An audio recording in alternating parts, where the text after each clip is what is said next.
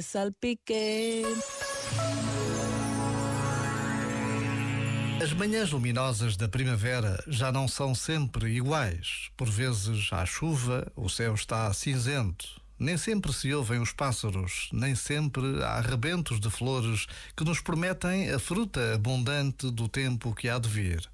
Mas naquela manhã, em Jerusalém, o céu amanheceu sem nuvens.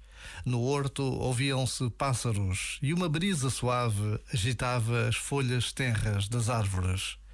A pedra do túmulo estava rodada e sentia-se no ar o cheiro doce do nardo. Os panos de linhos estavam no chão, o lenço também. Jesus não estava ali. A ressurreição é a verdade daquele que é o Filho de Deus. E pelos campos tocam os sinos. Aleluia! Já agora, vale a pena pensar nisto. Este momento está disponível em podcast no site e na app.